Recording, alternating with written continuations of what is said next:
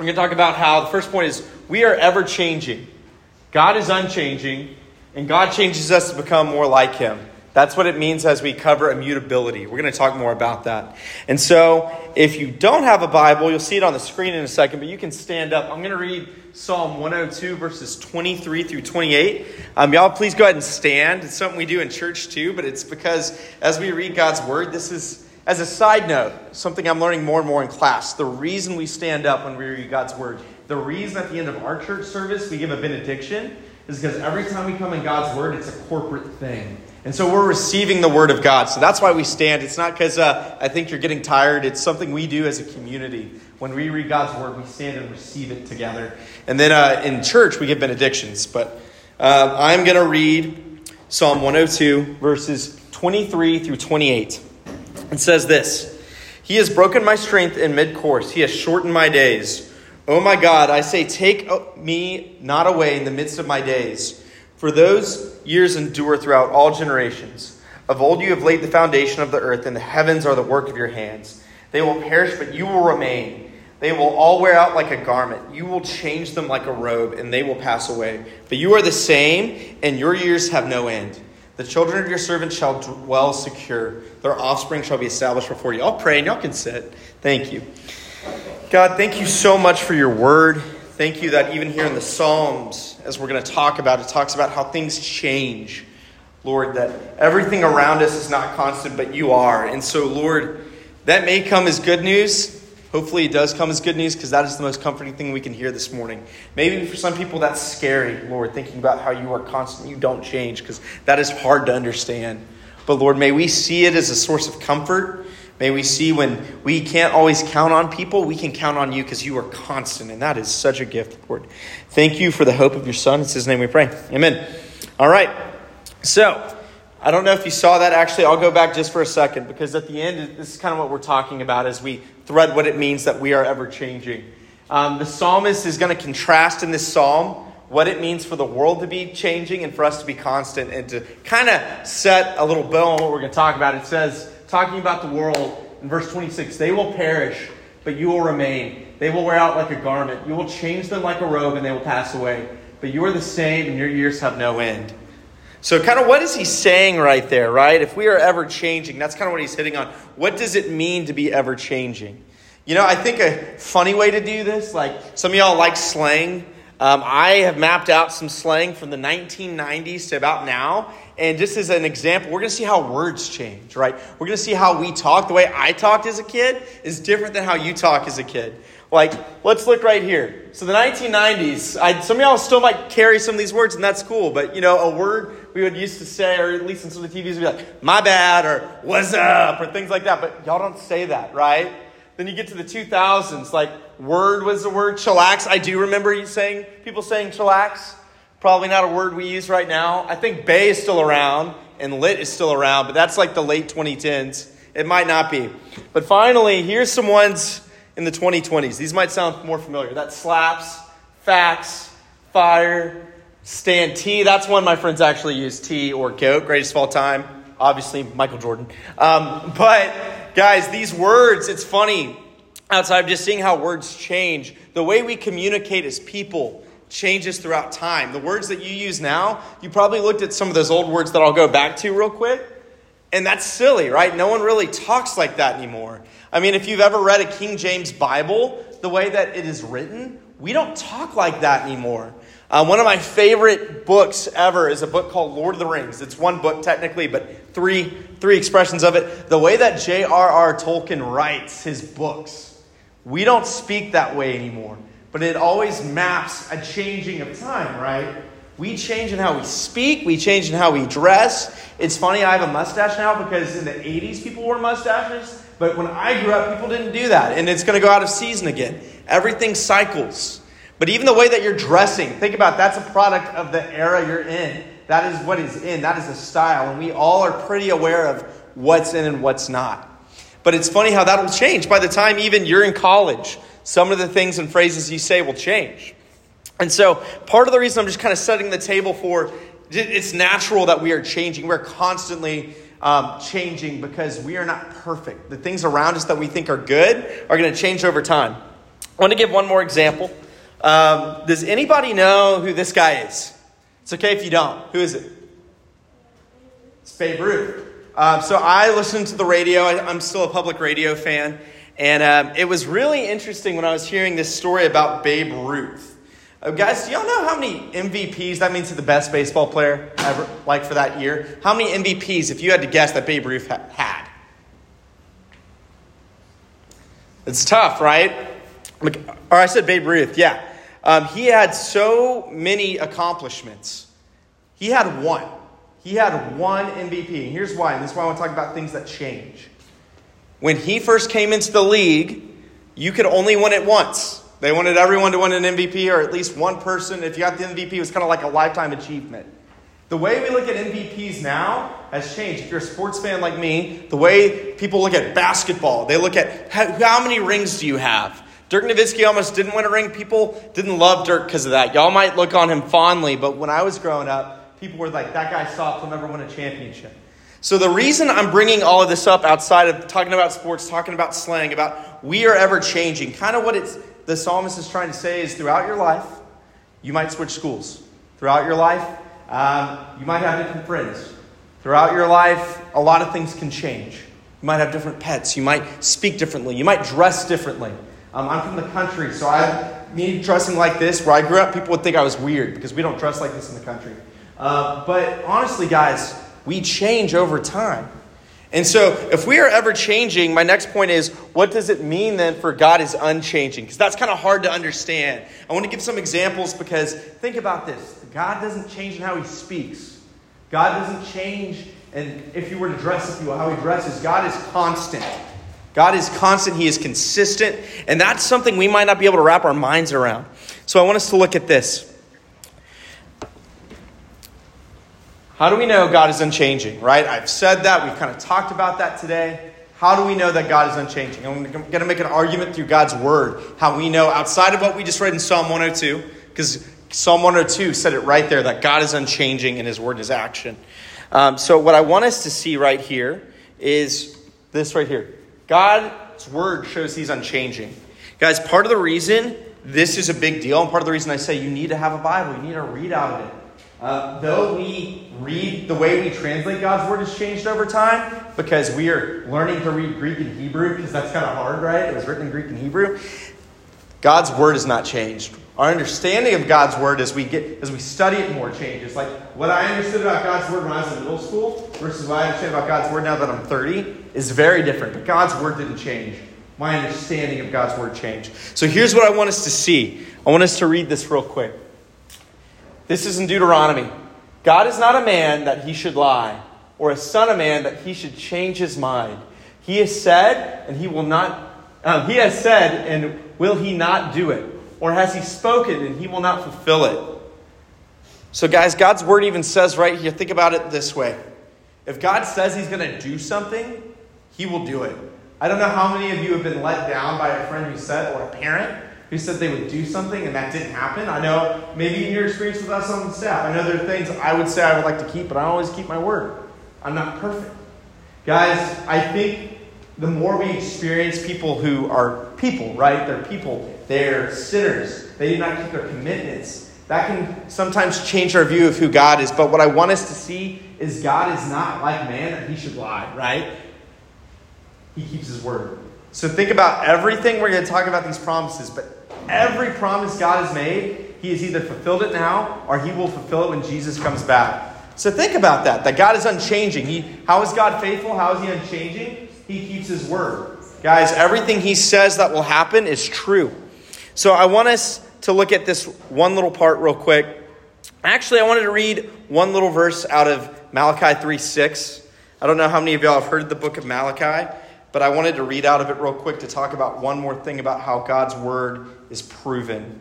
But, guys, think about that again for a second. Everything written in this book is true. Everything it says about God, everything it says about us, how God loves us, it's true, which is so encouraging. So, I'm going to read out of Micah 3 6. It says this. Therefore it shall be night to you without vision, and darkness to you without divination. And the sun shall go down on the prophets, and they shall be black over them. This year shall be disgraced, the diviners, put to shame. But this is what it says They shall cover their lips, for there's no answer from God. But as for me, I'm filled with power of the Spirit, with justice and might to declare to Jacob his transgression and to Israel his sin. And it keeps on going, guys. But if I really wanted to read all of this out of Micah and then Malachi, what it really is trying to say is this, guys, even right there. We sin, we constantly break God's promise. But here's the truth God has made a covenant with us. If you're not familiar with the story, our story in God's Word, we kind of talked about that in church this morning as well. About how God made a promise to Abraham. Some of y'all have heard of Father Abraham, right? He's like one of the founders of our faith. God made a promise with Abraham all the way through Jesus and, and through us that he would be our people. And honestly, if you're in church this morning, what was really encouraging is even when Moses and Israel sinned, even when they put that to the test, um, like we do, like when we sin and put things to the test, God kept his promise to them. In fact, he was trying to show them that, hey, everything I promised you, I'm going to give you when they sin, but I'm going to draw away. And Moses, being someone who is with the Lord, understood that, hey, if God leaves his promises, leave. We need the Lord. But God's going to keep his promises. And so, the same way that God kept his promise to Israel, the same way that God keeps his promise to us, he sent his son to keep all of his promises. Think about this.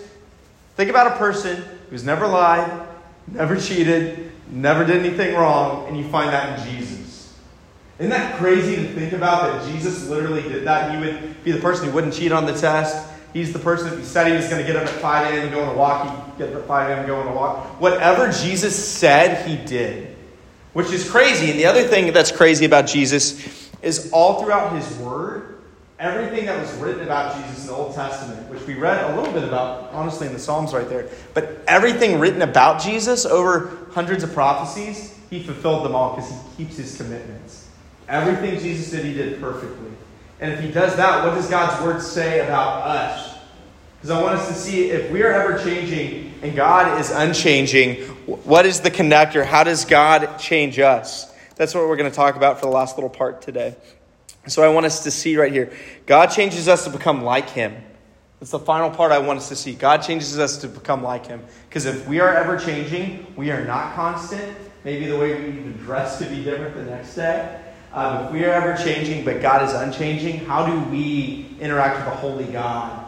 In fact, in church this morning, if you were there, talked about how Moses couldn't see God. He couldn't encounter God physically because he would die because of his sin.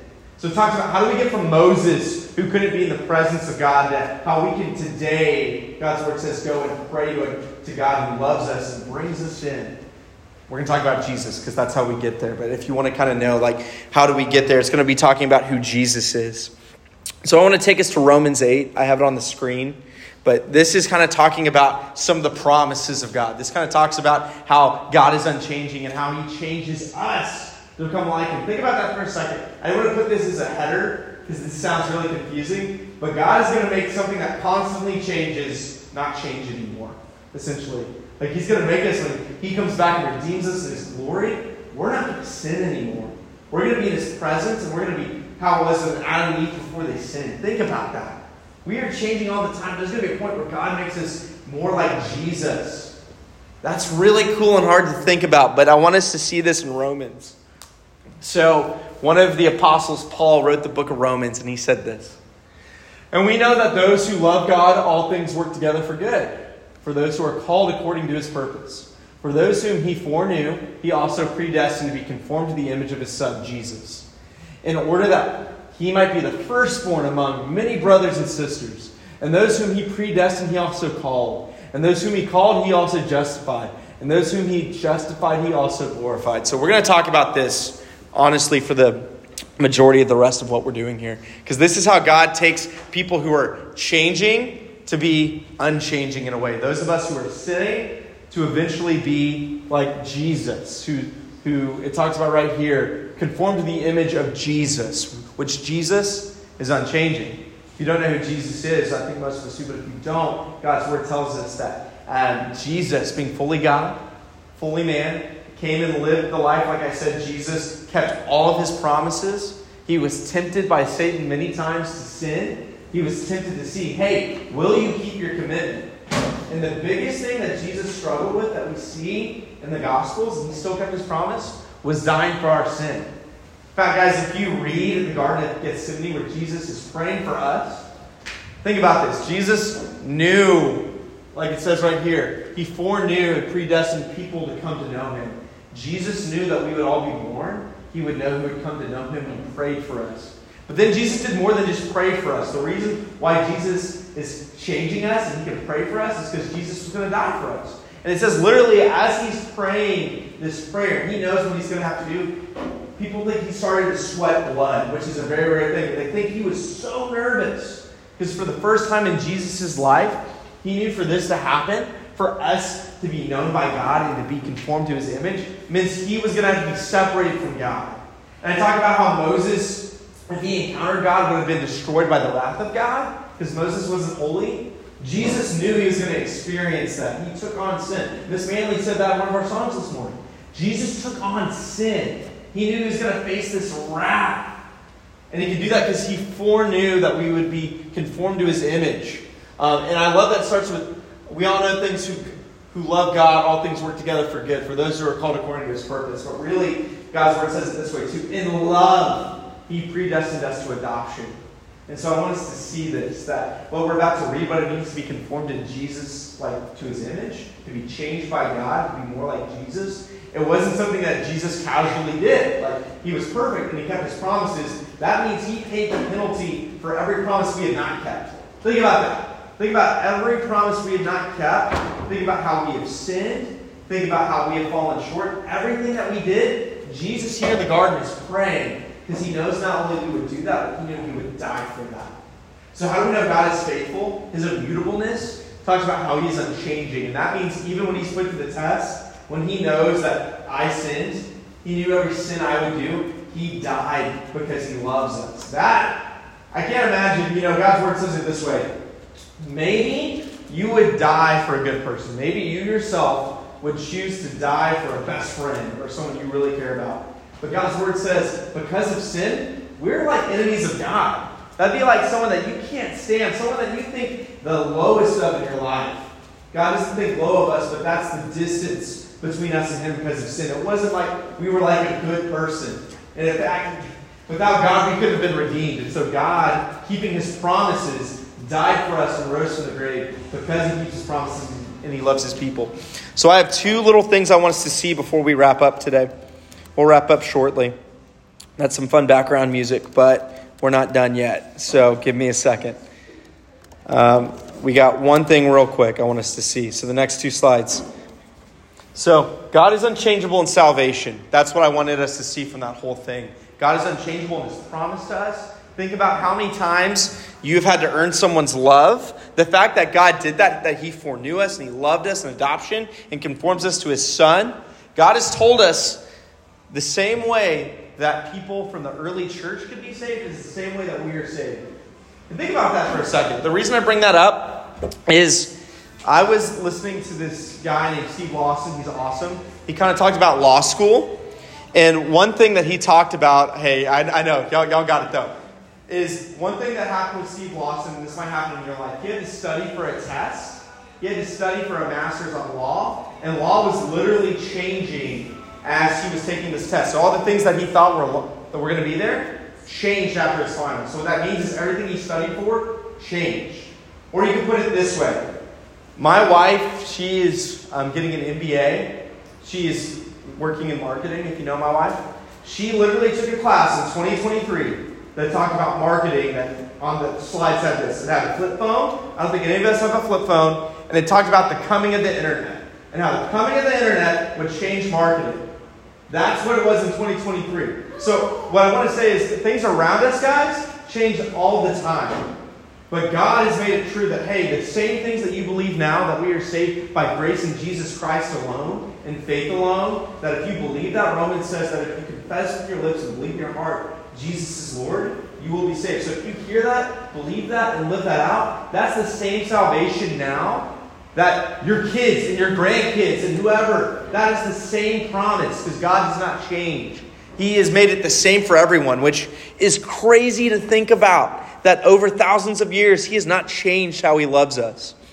So I got two things I want us to see.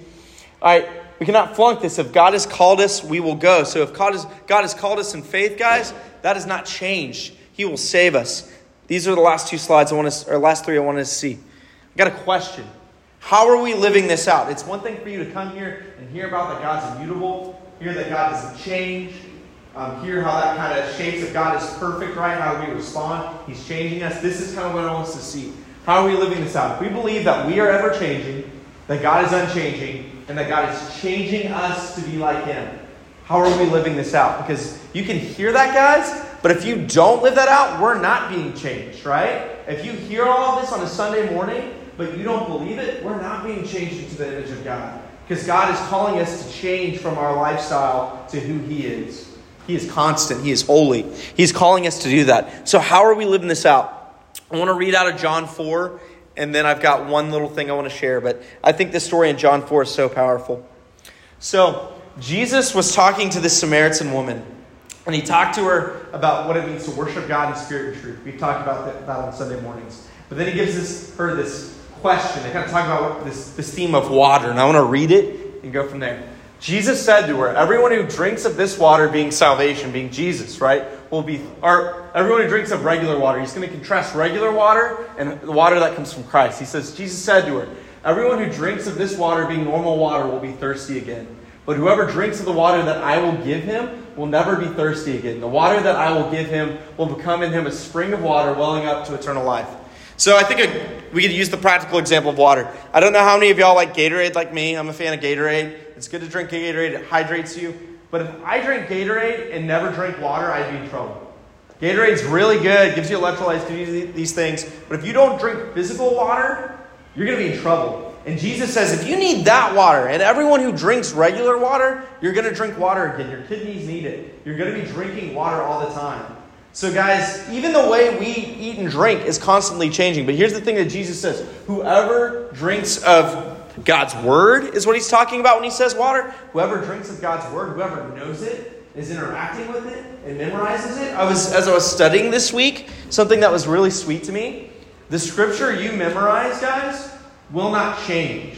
So, again, God's word that reveals his character, the things that it says about him, will not change. And so, if we thirst after Jesus, if we replace, Robbie actually talked about it this morning too, Pastor Robbie. If we replace the things we are most excited about in life with wanting to know the Lord, if we thirst after God, not the other things that go for our attention, whether it's our friend groups, whether it's our performances, being grades, academics, whatever it is, if you can replace the most important thing, like, think about this. When you get done with school, what are you most excited to do? And I know when I was in middle school, and I still like to play Xbox, but I was playing Xbox. That was my favorite thing to do when I got done. That was my time. I was going to play Xbox, and that's what I was going to do to relax. Guys, whatever you may go to for comfort, which is not bad in a sense, but whatever is like the main thing you're thinking about, I want to challenge you. What would it look like to bring God's word into that? What would it look like to, to be focused on knowing who God is? Because that's what's going to change your hearts. And I still play Xbox, so I'm not saying don't play Xbox. I'm just saying don't play Xbox as much, right? The things that we like in life. What would it look like to love God more? So, the last question what do you desire? That's what I was just asking. But at the end of the day, what is the thing you are most excited about? There's nothing wrong with being excited about the things God's given us, right? Nothing, nothing wrong with being excited about that. But, guys, if we're not thirsting after Jesus, we don't desire Jesus we can't be changed. That's what I'm trying to get at today. If God is unchanging, we are constantly changing. How does He make us like Him? It's like spending time with Him. Robbie today actually talked about how we're friends with God. If we're friends with God, if we believe that this morning, the way you get to know your friend better is you spend time with Him. And if you do that, it doesn't have to be a lot. It could be out of the Bible reading plan we have for you. It could be a verse a day. You could start there. But if you're spending time with God and reading His Word and praying, which as we talk about a God who's unchanging, are the two, two of the main ways outside of going to church he's told us to meet with him. That has not changed. God will never change that. He says, You meet me in my word, you meet me in prayer, you meet me in church. If you do those things, you'll know his voice better. You'll spend more time with him. And he will tell you things that are important. And you can bring that to what you're doing. You can bring that to hunting. You can bring that to hanging out with your friends. You can bring God with you wherever you go. But if you're not spending time with Him, you won't be reflecting on Him. That's kind of the main point. So I'm going to close this in prayer, and we'll go from there. God, thank you so much for this morning. Thank you that you are unchanging. That proves how faithful you are to us. God, if we are experiencing hurt in life, if we're experiencing hurt from people who don't keep their promises, If we're experiencing hurt from people who are hurting us from not keeping their commitments, Lord, may we see how you are constant, that you love us, and because you love us, you died for us, and you rose from the grave, that we may have life in you. Lord, if we don't believe that this morning, may we begin to wonder what do we think is more important than you? What do we desire more than knowing you? And Lord, may you reveal that. And may you show us your Son. And may we desire Jesus more than the things of this world because they will get taken away. It's your son's name we pray. Amen.